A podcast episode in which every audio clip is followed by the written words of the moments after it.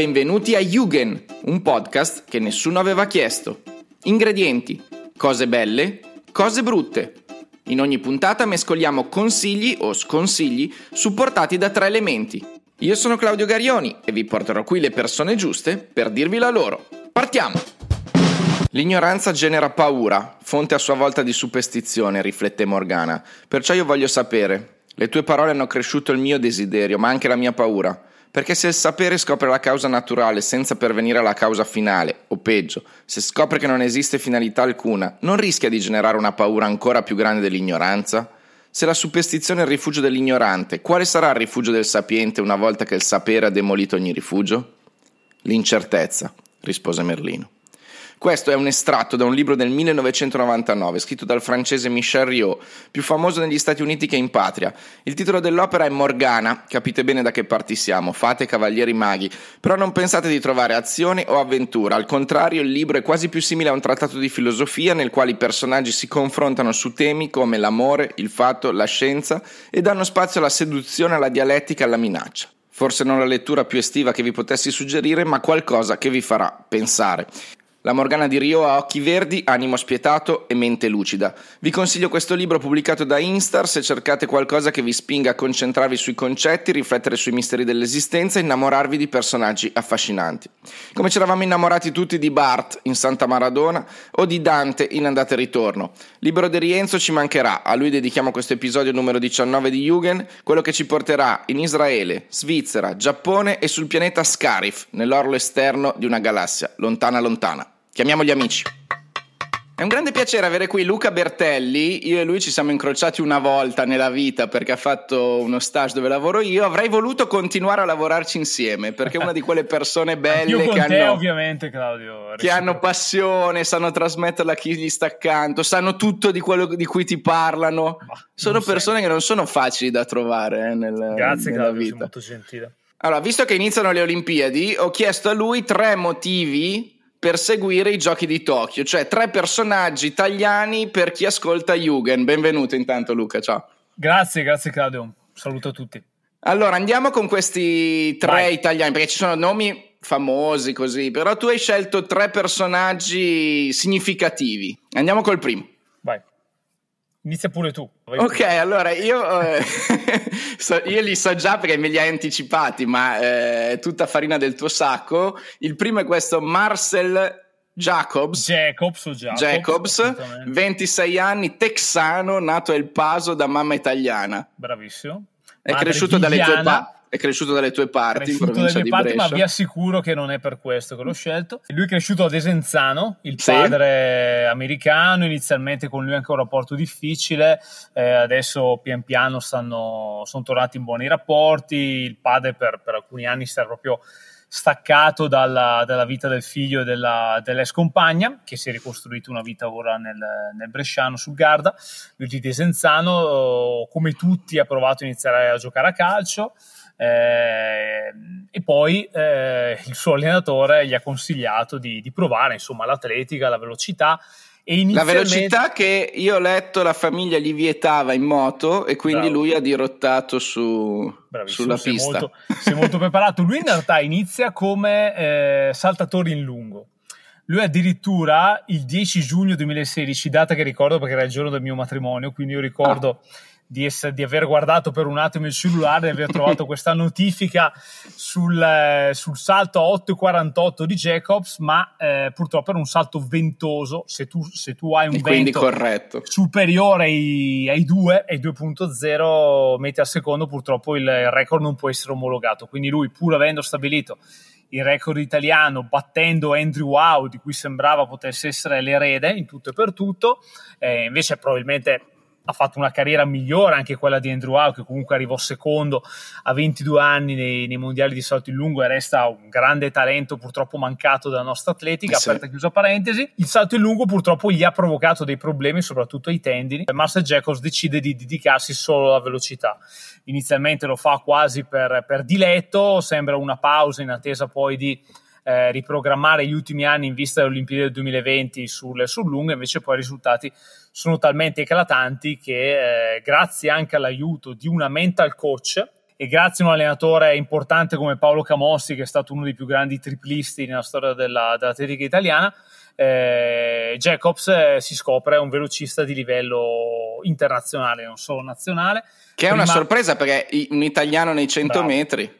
È anomalo, anche se lui ha avuto la fortuna e la sfortuna, se vogliamo, di eh, trovarsi a condividere questa ascesa con Filippo Torto, che è un nome probabilmente mm. più noto, almeno fino a un, mese, un paio di mesi fa, più noto rispetto a Jacobs, che fece il, eh, abbassò il record, del, il record italiano di Mennea a 9,99 sui 100. Fatto sta che quest'anno Jacobs, pur senza forzare, in una batteria eh, al meeting di Rovereto, ha battuto il record di, di Torto, arrivando a 9,95. Cosa ancora più importante, Jacobs si è confermato poi anche nei meeting internazionali quest'anno su tempi di buonissimo livello tra i 9,90, tra i 9,95 e i 10,02,03, quindi dando Quindi per gli ignoranti come me, un, con questi tempi, lui sarà il primo italiano che va in finale alle Olimpiadi ai 100 è metri? Probabile, è probabile, direi possibile, ma direi anche probabile. Cioè se si mantiene su un tempo intorno ai 10 secondi ci va, anche perché questo è un quadriennio che non ha visto il quadriennio del dopo Bolt, eh, che un po' come è accaduto nel nuoto, nel, nel dopo Phelps, ad esempio nei, nei 200 farfalla, non ha subito lanciato un mm. grande erede. C'è il vuoto il, dopo il lampo. C'è diciamo il vuoto, così. bravissimo. C'è un po' un, un, vuoto di potere nel quale c'è comunque Bromel, che è probabilmente il grande favorito. Però per le medaglie ci sono almeno 7-8 atleti in grado di poter giocare e Marcel è uno tra, tra questi. Quindi primo agosto 14.50 potete sì. mettervi la sveglia. Sì, direi di eh, mettere la sveglia già un paio di ore prima perché ci sarà la semifinale che mm. dirà, dirà, tutto e il giorno prima invece ci saranno le, le batterie. Io ho trovato una sua dichiarazione che Dimmi. ti voglio riportare. Mi piacciono le macchine, i vestiti trendy, i locali chic, amo i tatuaggi le, che raccontano la storia della mia vita. La frase sull'amicizia nata da un patto con mi, chi mi conosce da più tempo, le date delle nascite dei miei figli e dei fratelli, la rosa dei venti che è la mia bussola, il Colosseo perché a Roma devo tanto, la tigre che è il mio animale mi rappresenta. Cioè non ha una, un eh, corpo, ha una mappa. Carattere particolare, lui ha tre figli, due dalla compagna con cui sta adesso Nicole eh, personaggio sicuramente particolare, peraltro eh, amico anche di Fedez, eh, fa parte credo della stessa agenzia eh, di comunicazione, ma eh, su questo non, non, ti so dare. Comunque, insomma, mh, mm, tutti i velocisti però hanno un po' questo carattere particolare. Tortu invece paradossalmente è un tipo completamente diverso da lui, anche se sono molto amici. Tortu è uno che prima di una gara ascolta le canzoni di Patti Bravo, per dire, invece Jacobs si carica Altra musica. esatto in maniera diversa, però posso dire che purtroppo Tortu non si è avvicinato bene a queste Olimpiadi.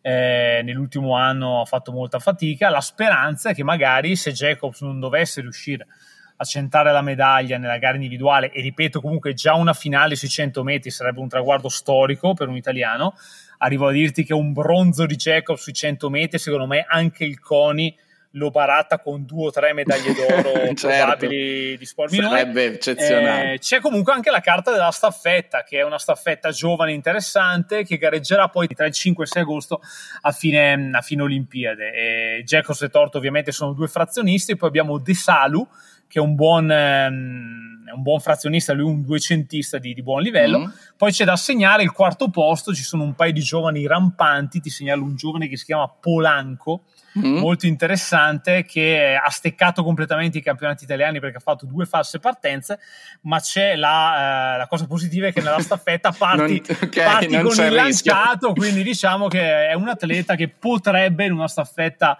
eh, a sorpresa anche, anche dire la sua. Va bene, l'importante è che aspetti il testimone. Esatto, bravo, esatto. Passiamo al secondo atleta che invece è una sì. diciottenne che tira con la carabina, Sofia Ceccarello. Di Lugo, Ravennate si mm-hmm. chiama Sofia Ceccarello, avrò anche il piacere di, di poter commentare le sue, le sue prove. Eh, è secondo me un ecco, fenomeno. Ecco perché diciamo questa cosa, perché io quando te l'ho chiesto non lo sapevo, ma eh, tu racconterai le Olimpiadi su Eurosport, perché alla sì. fine la qualità viene esatto. notata e oh, fatta emergere. Anche la fortuna ha avuto la sua parte, io sono appassionato anche di sport magari non... Eh, un po' di nicchia, secondo me il tiro a segno e il tiro a volo lo sono, ma ingiustamente perché poi nell'ultimo Olimpiadi di Rio, quattro medaglie d'oro su otto sono arrivate dal tiro, tra tiro a segno e tiro a volo, mm-hmm. quindi credo che eh, volenti o nolenti dalle, dalle, prestazioni nel tiro e parzialmente anche nel nuoto dipenderanno le nostre Olimpiadi, però probabilmente la cartina di tornasole sarà il, sarà il tiro, sia il tiro a segno sia il tiro a volo. Purtroppo nel tiro a segno abbiamo perso Niccolò Campriani per una scelta di vita di quello che secondo me sarebbe stato sicuramente il portabandiera della nazionale se non si fosse ritirato, tre ori e un argento nelle ultime due Olimpiadi tra Londra e Rio, personaggio di elevatissimo livello morale e culturale, ha dovuto laurearsi in America perché qui purtroppo in Italia gli dicevano che eh, lo studio non era compatibile con il tiro, ora Nicola Campriani allenerà la nazionale dei rifugiati. Avrà due atleti che gareggeranno nelle, nelle gare di tiro a segno, uno, un uomo e una donna, eh, un afgano e la ragazza si chiama Solomon, credo quasi sicuramente sia eritrea, però si è aperta purtroppo la successione di, di Niccolò Campriani e se è vero che abbiamo sei uomini che gareggeranno nel tiro a segno ma nessuno a livello di Nicolò abbiamo trovato questo gioiello, questa ragazza mm. di 18 anni, Sofia Ceccarello, di cui appunto parlavamo prima, che si candida a diventare un po' l'erede di Niccolò Campriani. Poi c'è la cosa bella nel tiro, è che comunque ci sono carriere che vanno avanti anche fino ai 50-52 anni. Quindi, quindi lei Sofia, avrà molte chance. Diciamo. Sofia Ceccarello, secondo me, si candida a battere i record anche di una come Josefa Idem, che è andata avanti a gareggiare per otto Olimpiadi consecutive. Lei Io ho letto una sua frase che mi ha colpito molto. A 18 anni le dice: Sono stati mesi massacranti. Eh si è diplomata, eh, lei sappi, si è, di, si è diplomata mm? all'istituto tecnico a fine giugno, quindi è stata molto brava ad abbinare lo sforzo per la maturità, che è uno sforzo rilevante, eh, ci sono alcuni calciatori che hanno preferito bypassare, ma lo sappiamo bene, sì. e all'impegno per la qualificazione, perché lei è stata l'ultima atleta italiana del tiro a segno a qualificarsi nell'europeo di Osijek a maggio, eh, aveva due chance, una nella carabina da 10 metri, e una nella tre posizioni da 50 metri. Praticamente tu fai una sessione di tiro sdraiato, una sessione di tiro in piedi e una sessione di tiro in ginocchio. Lei purtroppo nella 10 metri è arrivata terza, ma non, è, non le è bastato per ottenere la carta olimpica. Peraltro ha sbagliato il penultimo tiro, è un dramma per chi, eh, per chi fa tiro a segno, anche se è un'abitudine purtroppo che, che capita a molti, perché poi mm-hmm. arrivato al, all'ennesimo tiro di una sessione logorante ci può stare di sbagliare. Nella tre posizioni non era indicata tra le favorite, era partita malissimo, in ginocchio e seduta, poi in piedi è stata strepitosa, addirittura fatto meglio di molti uomini, eh, non me ne vogliono, ma ha ottenuto un punteggio stratosferico che le ha consentito di qualificarsi per la finale dove poi addirittura eguagliato il record del mondo che peraltro era detenuto da un'altra italiana che si chiama Petra Zublasing che, che invece non ci sarà a queste Olimpiadi. Quindi, Quindi girl me... power, spiegami eh, quanto percentuale c'è di testa e quanto di fisico in questo sport. 80 testa, 85 testa e 15 fisico.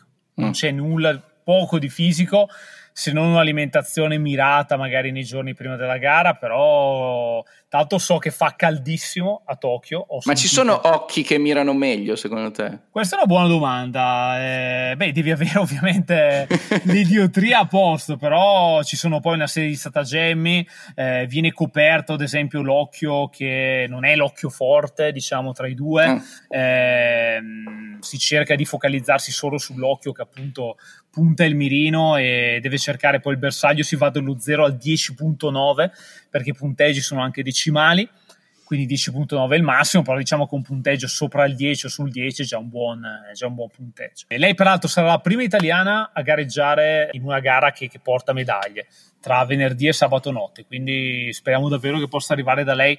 La prima gioia non le va messa particolare pressione, Niccolò Campriani sbagliò completamente la prima Olimpiade a cui partecipò, quindi avrà altre Olimpiadi a cui partecipare, però è la scheggia impazzita della bene, bene, la seguiremo italiana. con affetto, insomma. Eh, terzo nome invece Filippo Ganna, 24 sì. anni, Verbagna, cronometro su strada per il ciclismo. Esatto, figlio d'arte, ma il padre era canoista, padre mm. fu olimpionico nella canoa, credo che Filippo Ganna si candidi insieme a Gregorio Paltrinieri, che però è un nome un po' più conosciuto, peraltro Paltrinieri che come sai è stato affetto purtroppo da mononucleosi un mese dalla partenza, quindi debilitato. Ganna gareggerà sia nella cronometro individuale del ciclismo su strada ed è il grande favorito insieme a Van Aert, che è l'uomo insomma, che, che arriva fresco, fresco mica tanto. Cioè lui punta all'oro. Punta all'oro, è campione del mondo in carica, quindi punta, punta all'oro nella cronometro e sarebbe la prima volta per un italiano e poi punta alla medaglia, meglio se d'oro, ma probabilmente andrebbe bene anche un bronzo, con il quartetto dell'inseguimento su pista. Quindi Ganna gareggerà sia su strada sia su pista. Mi auguro anzi che Ganna sia il portabandiera della cerimonia di chiusura perché solitamente la medaglia, la bandiera mm. nel, nella cerimonia di chiusura è data a un atleta che ha finito tardi e che ha particolarmente impressionato per, eh, per prestazioni magari anche sorpresa. Rio andò ad esempio al, al Bicer Lupo che arrivò secondo insieme a Nicolai. Ganna è un grande talento, è il vero talento, il vero uomo nuovo del ciclismo su strada che sta un pochino facendo fatica. Ganna è, il nostro, è la nostra carta, Ganna è il nostro, è il nostro uomo di punta, più cronoman che uomo da corsa a tappe, però si crede che in un futuro possa evolvere, magari puntare anche a, a, un grande giro. Però per ora è il miglior cronoman, il miglior cronoman italiano e probabilmente mondiale. Va bene, invece dal 24 agosto al 5 settembre, sempre a Tokyo, ci saranno le Paralimpiadi. Come portabandiera lì avremo la famosissima e giustamente a mio avviso stramata schermitrice Bebe Vio che è un personaggio favoloso. Al suo fianco il nuotatore Federico Morlacchi che tanto per dire ha vinto un oro, altre 6 medaglie, 6 mondiali e 14 europei. E qui ti avevo chiesto anche qua di scegliere una, una figura e tu hai scelto un nome stupendo perché io quando tu mi hai detto Assunta Legnante ho fantasticato.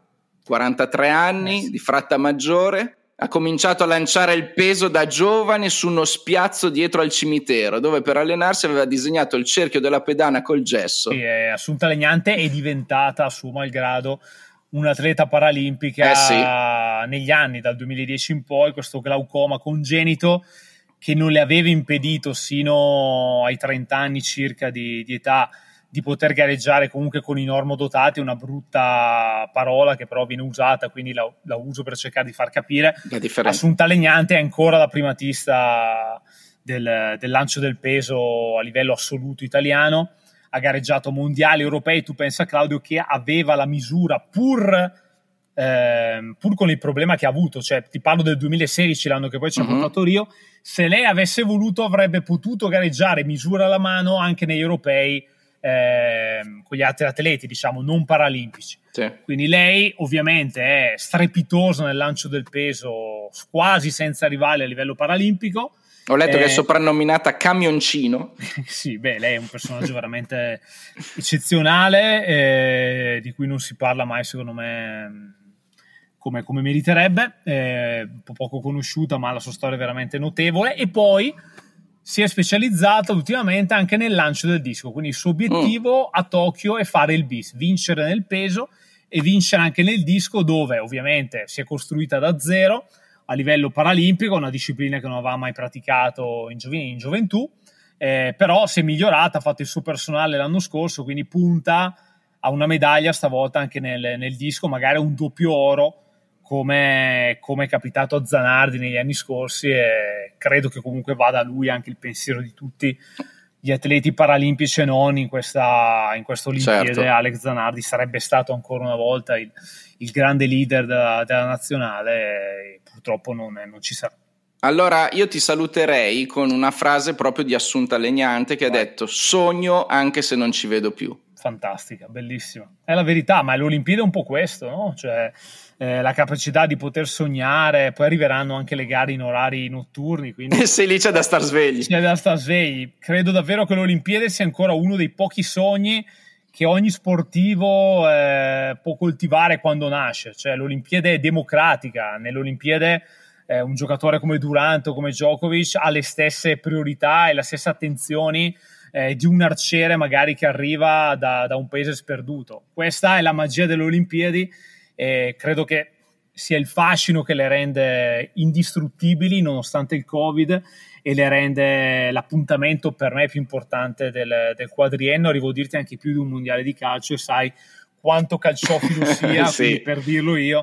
Eh, però davvero mi auguro che questa Olimpiade consenta a tanti eh, che hanno smesso magari di sognare o hanno vissuto dei periodi difficili con il Covid di poter eh, tornare così a poter sognare, a fare pensieri felici eh, partendo da una bella storia di sport che speriamo l'Italia e non solo possa raccontare in questi 16-17 giorni che ci aspettano. E noi facciamo un grosso in bocca al lupo ai nostri, ai nostri atleti, Certamente. che siano big in Japan, insomma. Eh, grazie Luca! Grazie Claudio, un piacere, a presto, ciao. Ciao, alla prossima. Grazie. Ciao Antinisca! Buongiorno a tutti. Ben ritrovata, nostra affezionatissima narratrice, visto che eh, comunque sei una narratrice anche nella vita, libri, storie, blog, eh, pagine Facebook, Casa di Orlando, insomma tante cose e oggi ci vuoi raccontare di qualcuno che eh, ha messo in scena proprio l'opera di narrazione che può avere un regista, che può avere uno sceneggiatore, in questo caso due donne, siamo in sì. Israele Un'opera... e stiamo parlando di una serie tv che si trova su Apple TV. Ciao. Sì, Losing Alice, una serie matriosca, praticamente una storia nella storia nella storia nella storia, però questo lo vediamo tra poco, sì la potete vedere su Apple TV, è una produzione israeliana e questa è una cosa molto interessante perché forse non tutti lo sanno, eh, ma negli ultimi anni la TV israeliana cioè, ha avuto un ruolo molto importante nella produzione seriale eh, possiamo citare, che ne so, In Treatment, ma anche Homeland, che tra l'altro è un'altra delle mie serie preferite, e poi in tempi più recenti Euphoria, Your Honor, mm-hmm. sono tutti dei remake di serie israeliane, notissime in patria, quindi magari non lo sapete, guardate. Quindi gli Stati eh, Uniti hanno pescato da lì, eh, insomma. Sì, per... da lì. E poi ce ne sono anche altre che invece sono state importate direttamente, tipo Stiesel, non so se tu l'hai vista, che parla di questa comunità, insomma. Ne ho sentito parlare. Gerusalemme, ecco. E, e Losing ha anche una produzione israeliana che ha avuto uh, molto successo anche fuori dai confini, diciamo così del paese. Che eh, storia racconta? La Lusinghellis racconta la storia di una coppia non giovanissima. Eh, lei si chiama Alice, appunto, ed è una regista di mezza età con una carriera ormai un pochino, diciamo, in stallo. Lui, il marito David, è un attore di successo, belloccio direi, ma che fa insomma delle scelte un po' a volte discutibili, no? Mm. Quindi non imbrocca tutti i film in cui va a recitare. Eh, nel contempo loro appunto hanno questa famiglia, hanno delle figlie, lui ha continuato a lavorare, lei purtroppo ha dovuto diciamo fermarsi un po', dedicarsi alla vita della famiglia e questa è una situazione che le va un po' stretta. Eh, e cosa succede? Che un giorno lei in treno incontra una ragazza molto giovane, eh, Sophie, attraente e scopre che è una sua grande fan e mh, mm, niente meno che autrice di una sceneggiatura eh, che nelle settimane prima, anche se lei ancora non lo sa, è stata proposta niente meno che al marito, appunto. E allora poi, eh, dopo averlo scoperto, lei la, la legge eh, e rimane folgorata al punto che decide di, di dirigerla lei, insomma di, di usarla come ritorno insomma, sul set. Eh, ovviamente la sceneggiatura in questione è una storia morbosissima che ruota intorno all'amicizia fra due ragazze che viene messa in crisi quando una delle due inizia ad avere una, una storia con il padre dell'altra e quindi lì insomma le cose si, si, complicano. Morbosissima la storia e morbosissimi personaggi, nel senso che poi alla fine eh, si crea una sorta di ossessione reciproca tra queste due donne, no? Eh sì, mh, mm, sì, mh, mm, fra queste due donne non solo, ma e non solo, è tutto quello che ruota attorno no, a queste due donne. Questo poi sarà uno dei, dei tre motivi che se tu vuoi andiamo subito a elencare. Prego. Allora, il primo è l'originalità appunto della storia, nel senso che se dovessi dirti a che genere appartiene, forse non te ne saprei indicare uno, o forse te ne indicherei diversi. Uh-huh. In primis è un noir, però la verità è che si tratta di un enigma molto stratificato, nel senso che è una storia credibile, ma al contempo eh, ha il coraggio di spaziare in degli ambiti che portano molto lontano dal piano di realtà. Quindi noi assistiamo al progredire della vicenda da un punto di vista esterno, quindi c'è l'incontro iniziale, la decisione di fare il film, le tensioni dentro la coppia fra i due, i preliminari alle riprese e poi infine la lavorazione stessa no, del film. Ma nel contempo assistiamo anche al potere che questo film e i suoi annessi e connessi hanno sulle vite interiori dei protagonisti. È, è come a dire che in quanto esseri umani siamo avviluppati in una dinamica di realtà reale, realtà metafisica che è difficilmente solubile anche con delle categorie quali sono il libero arbitrio, no? Cioè intendo dire, durante la storia spesso ci si chiede, ma questa cosa che sto vedendo avviene davvero o avviene nella testa del personaggio? E poi, ma questa cosa avviene perché è stata scelta consapevolmente o è una conseguenza di una scelta non fatta da altri? Piacerebbe a David Lynch, penso, questa eh sì, serie. Ci sono, sono, sono, stati chiamati in causa alcuni registi, insomma, per, per raccontare un po' questo tipo di prodotto, da Hitchcock a Refn, insomma ce ne sono diversi. Comunque ehm, è tutto molto avviluppato, diciamo. Ma Secondo motivo? Ah, scusami. No, no, ma è avviluppato, ma è avviluppato bene, ecco, comunque uh-huh. è una bella storia originale. Il secondo motivo è la rappresentazione ben fatta di alcune dinamiche psicologiche eh, nel senso che i temi della storia sono temi che ci interessano tutti, anche se nella vita non siamo tutti registi e attori, no? Quindi a livello banale, la famiglia, le sue costrizioni, il dilemma fra quanto dare alla famiglia, quanto dare a noi stessi in quanto persone. E poi c'è tutto il versante connesso al desiderio, non solo il desiderio di realizzarsi, ma anche più semplicemente il desiderio sessuale, perché in questa storia eh, tu l'avrai visto anche se poi è abbandonato a metà, ma c'è molto, molto, erotismo, quindi c'è anche una fotografia molto bella secondo me che va a sottolineare un po' il luogo dove alberga il desiderio, ovvero la penombra. Visto che hai citato la mia esperienza con questa serie, eh, approfondisco un attimo nel senso che eh, mi sono approcciato con molta curiosità, anche il trailer stesso lo trovo molto potente eh, i temi sono molto attrattivi, incuriosiscono. Devo dire che mi, piace, mi è piaciuto molto, interessato molto anche gli aspetti che fanno vedere della lavorazione del film, anche le atmosfere sono ben fatte, le dinamiche straordinarie.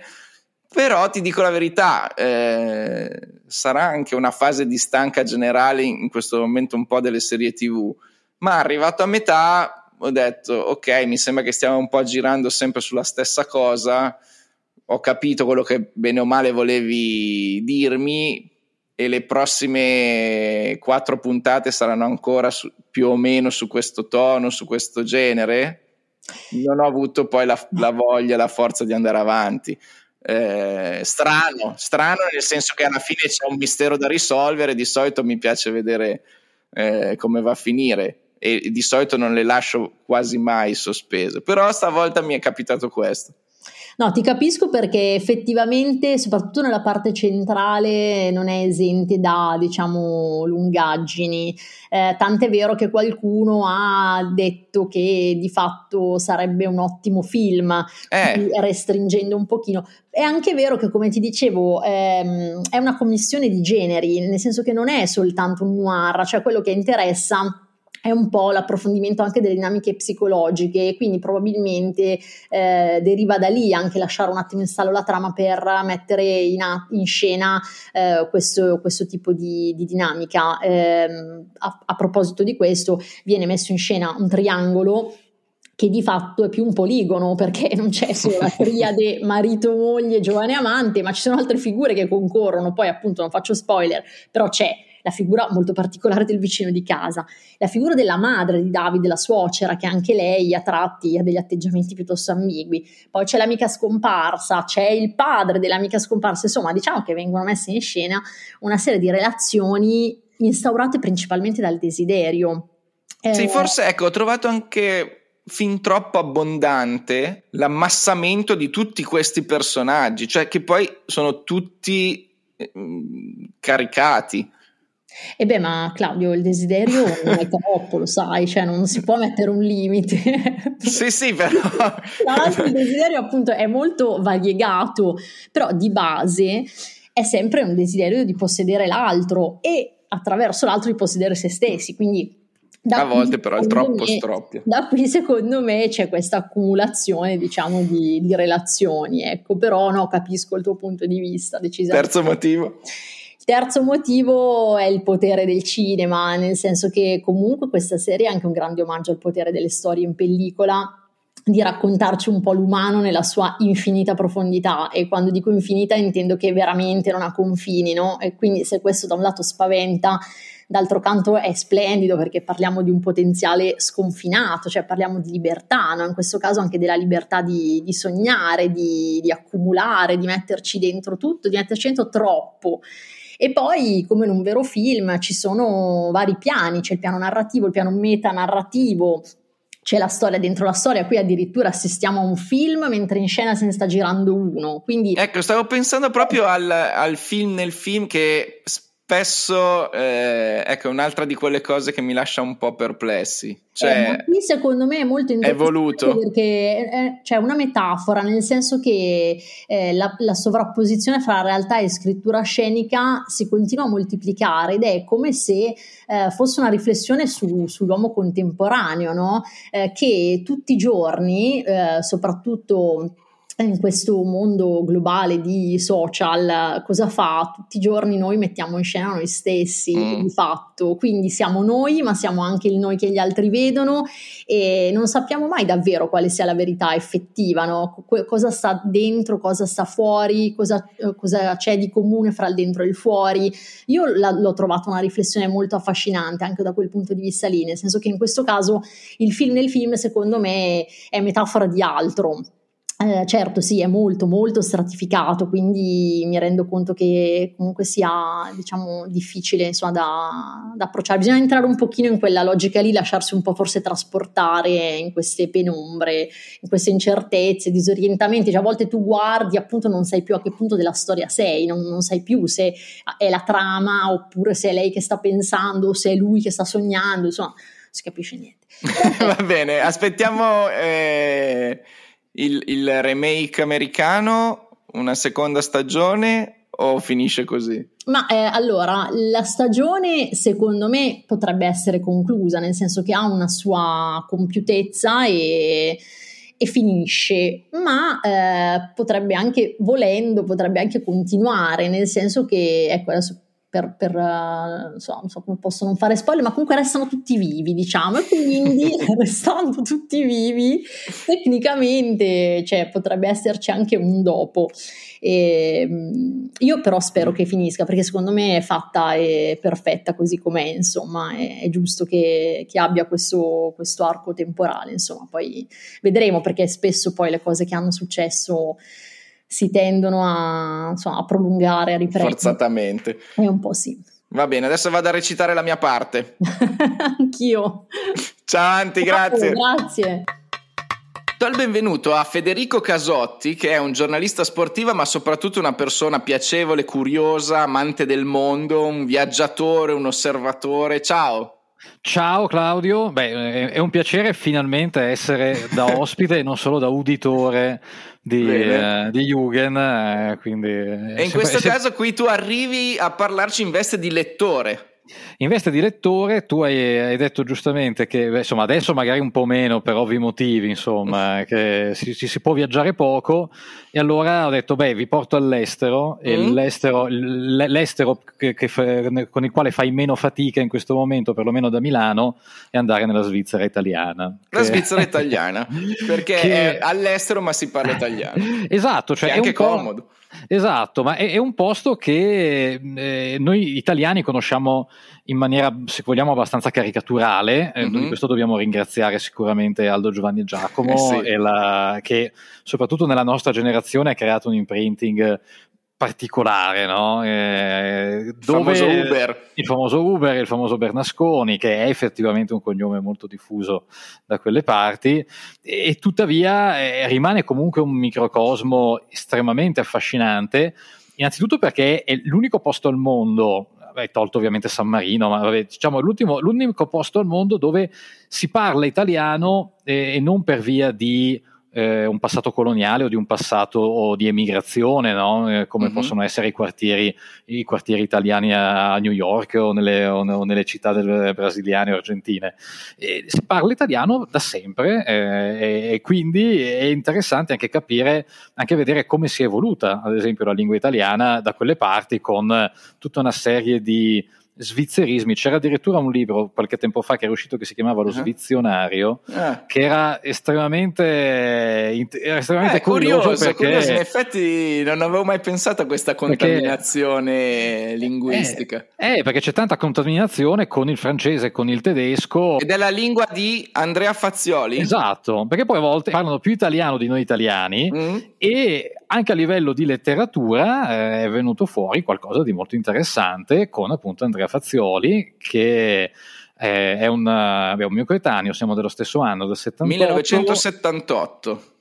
Nato a Bellinzona. Esatto, è proprio, è proprio, a Bellinzona, è proprio a Bellinzona, tra Bellinzona e Lugano sono ambientati praticamente tutti i suoi libri. È un, è un filone noir molto interessante perché è un, è un filone che mm, racconta comunque un territorio poco conosciuto, per, sopra, eh, poco conosciuto soprattutto da chi abita lontano dalla, dalla Lombardia, ma anche chi vive, eh, chi abita in Lombardia tendenzialmente conosce, conosce Lugano, conosce Mendrisio per il, centro, per il uh-huh. noto centro commerciale, eh, magari al massimo si è spinto forse, forse, a Bellinzona per il carnevale, però poi c'è tutta una realtà eh, al di fuori che è, che è molto particolare, molto interessante, ma completamente sconosciuta e un modo per conoscerla è proprio attraverso in particolare la saga del suo personaggio principale, eh, che è questo Elia Contini, uh-huh. eh, che, è una, che, è questo detective privato un po', un po spiantato, con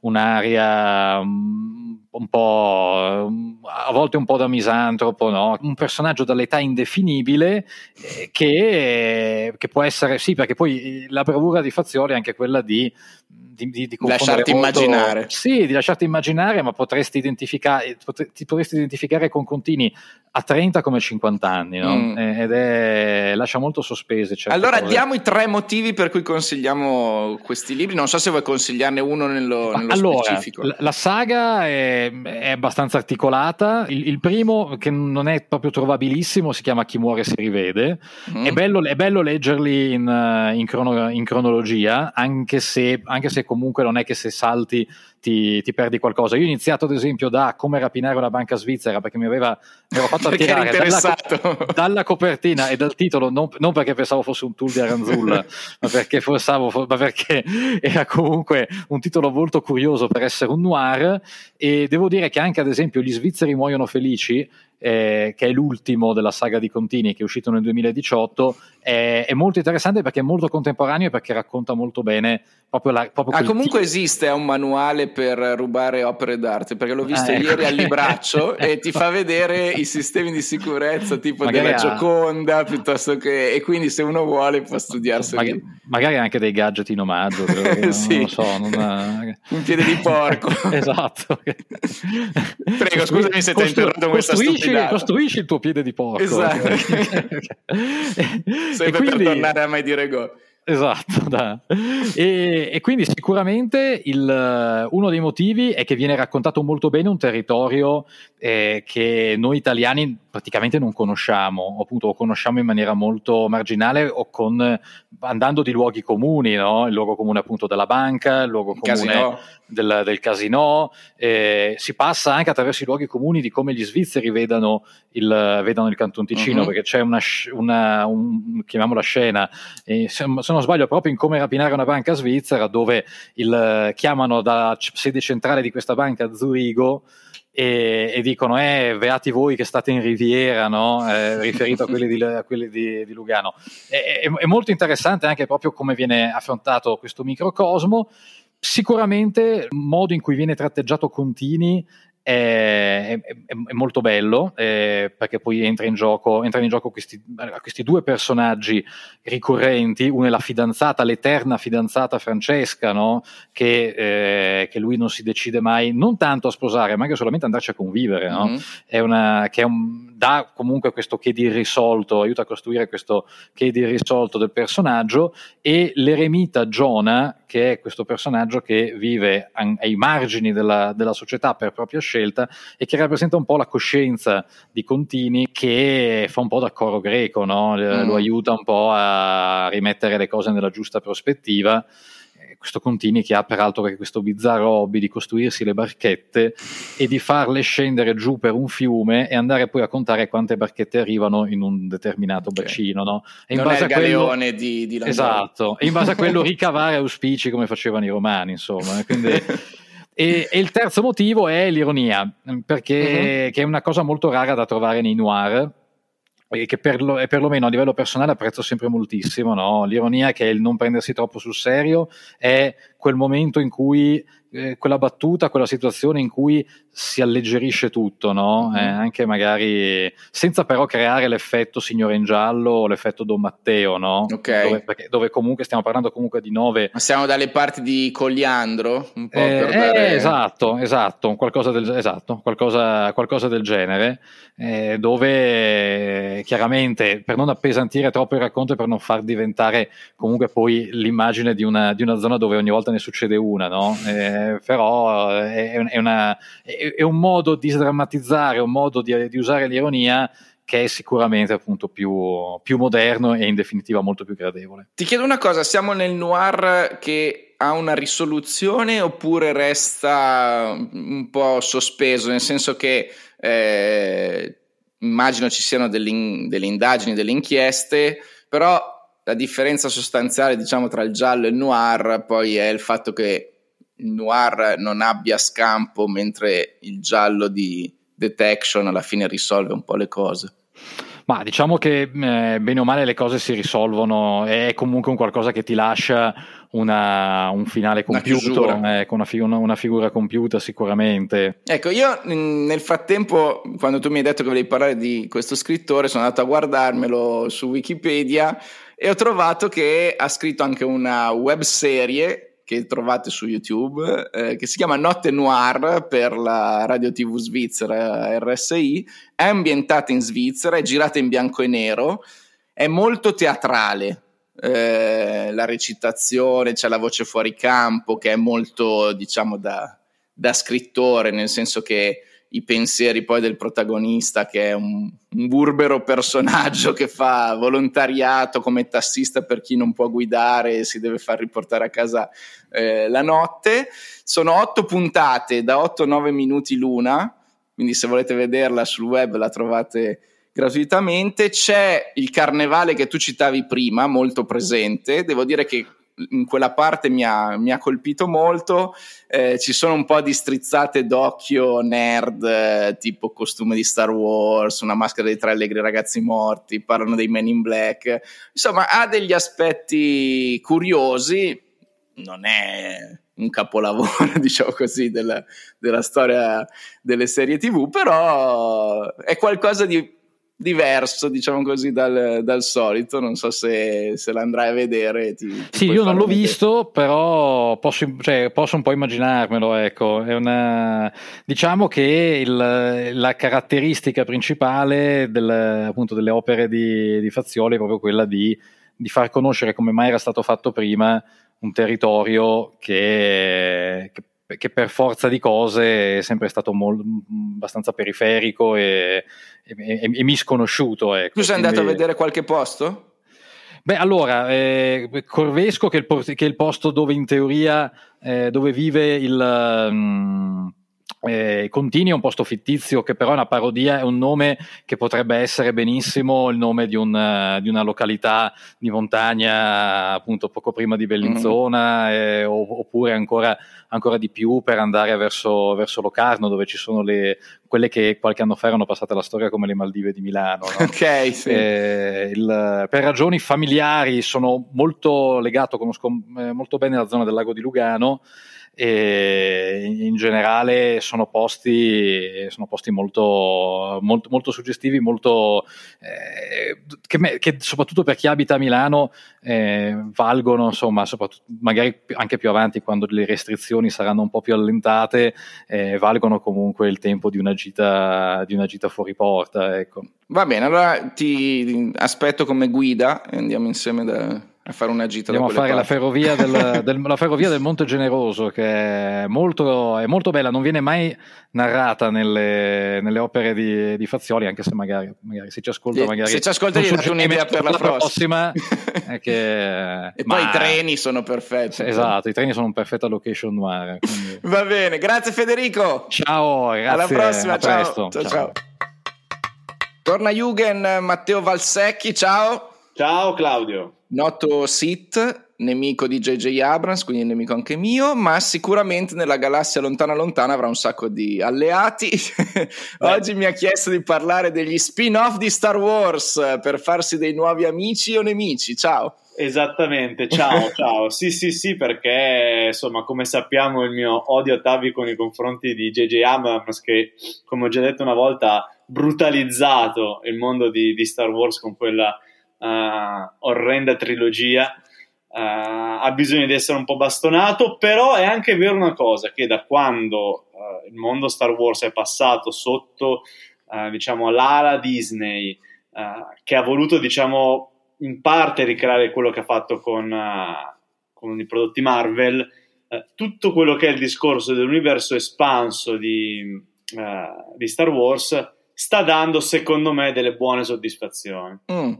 Quindi diciamo che possiamo mettere cose da salvare, cose da fare a pezzi con le spade laser? Esattamente, diciamo tre, tra virgolette, chiamiamoli spin-off, anche perché appunto non, non tutti sono degli spin-off, però sono tre spin-off da, da, da salvare e tre invece da bocciare clamorosamente. E ti anticipo che mm. questa volta metto in atto anche la bocciatura preventiva. No, addirittura. Una cosa che non è ancora, non solo non l'ho vista io, ma mm. non è ancora stata resa disponibile a nessuno che dovrebbe arrivare. Ma tu hai già deciso che farà schifo. Però io ho già deciso che farà schifo. No, ma, perché è proprio l'idea che secondo me... Jugend si dissocia da questi commenti preventivi. Non è vero, però va bene. Eh, da, cosa vuoi partire? Dal bene o dal male? Allora, partiamo dal bene. Prego. Partiamo dal bene e diciamo in, in un modo un po' scontato parto da uh, Mandalorian, mm-hmm. che uh, come sappiamo è la, diciamo, per adesso due stagioni, ne verrà fatta una terza uh, ed è diciamo, lo spin-off tutto incentrato su un calciatore d'Italia mandaloriano interpretato da Pedro Pascal che possiamo farlo lo spoiler perché tanto ormai l'hanno già visto tutti a un certo punto io no tu non l'hai visto, ma non ci credo. Mi tolgo le cuffie, tu dillo allora, e poi. Allora, esatto, uh, si trova a che fare con il, mm, diciamo, il famoso Baby Yoda, diciamo la versione bambina di, dell'amatissimo Yoda e questa... Che però non è Yoda. Che però non è Yoda, uh, o meglio, non ah. sappiamo. Ah. Di teorie sono state fatte tante, non è Yoda, forse è un clone di Yoda, forse solamente uno della sua razza. Uh, Stai attento a quello che dici perché qua su queste cose sai che tutti sono pronti a, a intervenire in techele. Ma certo, però le, io sto semplicemente riportando le teorie che sono state sondate mm. sulla rete in questi, in questi anni di, di, uscita di uh, Mandalorian. Noi per adesso ufficialmente sappiamo che è un essere della stessa razza di Yoda perché è uguale, quindi sfido chiunque a confutare questa cosa. Uh, poi potrebbe esserne un clone oppure. Ha no. intenerito persino te? Ha intenerito persino me. me che pur essendo anche papà, ogni tanto ho dei momenti di debolezza e mi lascio intenerire. Vergogna! Da Baby Yoda e da quando si mette a giocare con uh, i comandi dell'astronave di, di Mandalorian.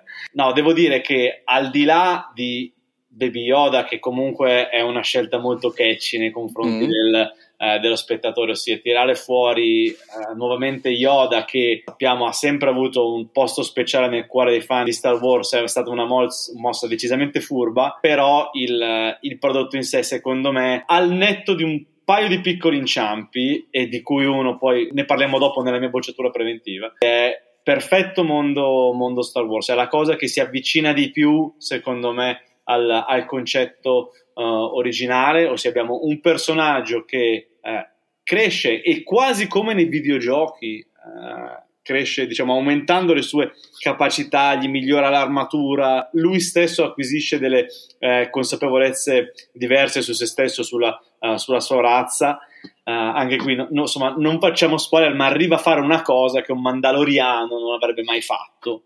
Uh, e quindi diciamo, secondo me questo unito al fascino di, uh, di, della visione di pianeti diversi che non abbiamo mai, mai visto precedentemente, tranne qualcuno, anche qui non facciamo spoiler, che ben conosciamo, che la famiglia Skywalker ben conosce, è, è, è, fatto, è, fatto, veramente con, uh, con, estrema cura, con diciamo, un, un filo uh, conduttore che lo, lo, diciamo in modo un po' dozzinalmente, perché poi non è del tutto così, diciamo in ogni puntata c'è una sorta di missione da, da risolvere, da, da, da, portare a termine uh, e questo ci, diciamo, ci riporta diciamo, alla missione originale di, uh, di Skywalker di, uh, del, del, primo Guerra Stellare. Secondo promosso. secondo promosso e anche qui diciamo sono abbastanza vado abbastanza sul sicuro e io promuovo alla grande Rogue One che è stato il, il primo film esterno alla linea dei, degli Star Wars classici. È uno dei viaggi più entusiasmanti che io ho visto negli ultimi anni. Sono assolutamente d'accordo, è una gioia per gli occhi, perché da, dal punto di vista così del, delle immagini è, è, è, veramente, è veramente strepitoso. Uh, ha un finale che è uh, il sogno di tutti gli Star Warsiani eh, ossia l'inno uh, estremo al, Alle, agli eroi. Agli eroi, all'eroismo e, e, al, e al, sacrificio, diciamo. È, è... No, io ho detto viaggi proprio perché è un, è un percorso, cioè c'è proprio una strada che devono fare. Io, vabbè, al primo posto lo cito sempre, Mad Max Fury Road per me è il top, però Rogue One ci sta bene nella, in un'ipotetica classifica di genere. Sì, sì, sì, assolutamente, assolutamente, anche perché si va a incastonare in quel piccolo pezzo di storia che uh, non era mai stato raccontato e che soprattutto ha un link diretto poi con, uh, diciamo, il primo Guerre Stellari, ma il quarto poi della, uh, della serie, per cui devo dire che quella trovata lì è stata veramente, veramente geniale secondo me. E poi, ripeto, è, è realizzato e ha questo, questo conduttore che diciamo il filo conduttore che ci porta secondo me direttamente a, a Obi-Wan Kenobi cioè i protagonisti di, uh, di, di, Rogue One sono degli Obi-Wan Kenobi pur senza essere Jedi fantastico questo paragone mi piace un sacco andiamo col terzo promosso il terzo promosso è tutto nuovo. Uh, ancora mi sembra che non sia finito, credo che ci siano ancora degli episodi in uscita perché come sappiamo uh, Disney rispetto a, uh, a Netflix preveri- preferisce diciamo su Disney Plus l'uscita settimanale uh-huh. piuttosto che, che, il binge watch classico. The Bad Batch. Mm. Che cos'è The Bad Batch? È una serie animata che diciamo racconta le vicende di un gruppo di cloni difettati, ma proprio in quanto difettati più forti dei classici cloni che abbiamo visto appunto in, uh, già ne, nelle Clone Wars, sempre una serie di, eh, di animazione. The Bad Batch è una serie di animazione. Anche qui a livello di linea temporale è molto interessante perché viene collocata esattamente diciamo, nella seconda trilogia viene dato l'ordine di uh, eliminare tutti i Jedi da, uh, da, Palpatine. The Bad Batch parte da quel punto e il primo punto, uh, diciamo, facciamo un piccolissimo spoiler perché tanto Adesso ah, mi hai evocato uno dei momenti più tristi della... quando vengono la, la, morte dei Jedi è una cosa che ti resterà dentro per tutta la vita. Esatto, esatto. E allora facciamo, facciamo qui un, un, piccolissimo spoiler perché tanto si vede nei primi 5 minuti, per cui lo, ammetti, lo, lo diciamo pure. I cloni difettati non rispondono esattamente agli ordini come i cloni classici mm. uh, e quindi si rifiutano di uccidere un giovane Padawan. Questo intanto ci apre, diciamo, una parentesi sul fatto che ci sia da qualche parte un Padawan diventato Jedi di cui non, non sappiamo nulla.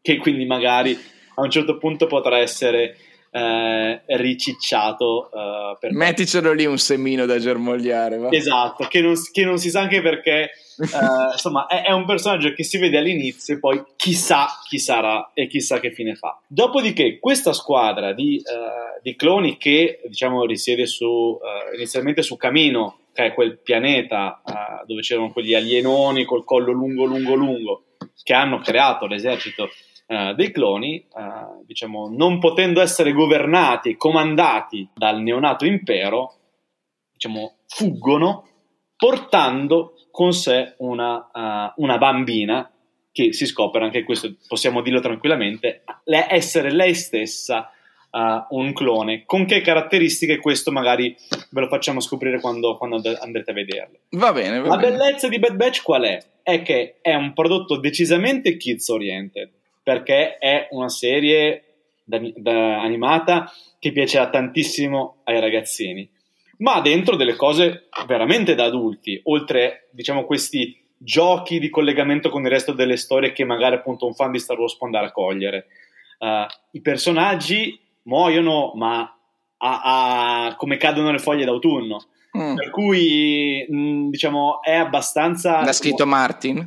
Esatto, no, eh, l'ha scritto Rodriguez. okay. diciamo, l'asticella da quel punto è messa, diciamo, abbastanza, abbastanza in alto per essere eh, un, un, prodotto kids. Ma per quelli che hanno figli, da che età possono vederlo? Ma secondo me, io direi dai PG13 come ah.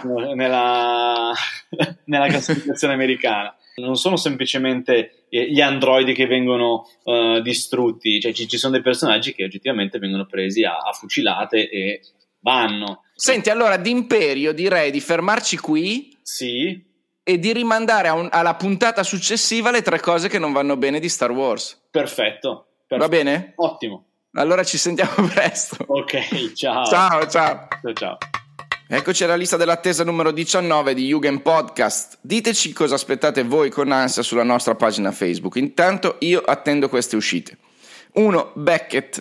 Il 13 agosto Netflix distribuirà questo film di Fernando Cito Filomarino che ha come protagonisti John David Washington e Alicia Vikander. Trama. Un turista americano in vacanza in Grecia dopo un incidente d'auto si ritrova al centro di una cospirazione politica. La sensazione che ho avuto guardando il trailer è stata subito quella di ripensare al fuggitivo con Harrison Ford. 2. Volevo fare la rockstar e questo è il titolo del prossimo album di Carmen Consoli che dopo un lungo silenzio ha annunciato di aver concluso la lavorazione. Ci sono personaggi che segnano la nostra gioventù e che poi ci restano dentro. La cantantessa catanese è uno di questi, quindi quando fa uscire un nuovo disco l'aspetto sempre con curiosità. 3. Mr. Corman. Qui chi avrebbe voluto fare la rockstar è un professore delle elementari dall'animo artistico che si deve confrontare con la frustrazione delle sue ambizioni e la crisi dovuta al fatto di essere stato lasciato dalla fidanzata.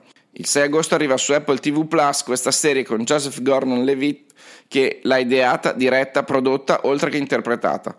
La mia testa, guardando il trailer, è volata a Walter Mitty. Ora vi saluto, ci sentiamo nell'episodio 20. Stanno parlando tutti di A Classic Horror Story, quindi ecco la mia. Ve lo consiglio per tre motivi. 1.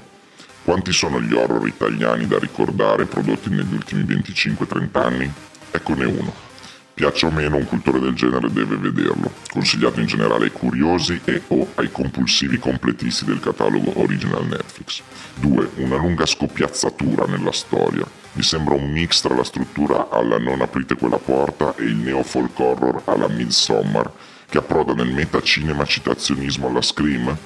Cabin in the Woods all'italiana? Andare oltre su questo punto rischia di rovinarvi il film, sparaflesciatevi e passiamo al successivo. 3. Per quanto approssimativo nello svelarsi e nello sviluppo, è connotato da un'identità culturale italiana fortissima. Quando vi ricapita di trovare anche un'esplicita critica all'industria cinematografica e anche a noi spettatori, Riflettete e arrivate fino ai titoli di coda. Potrebbe piacervi di più, ma anche di meno a quel punto. Dalla cantina del dottor Feinstein è tutto.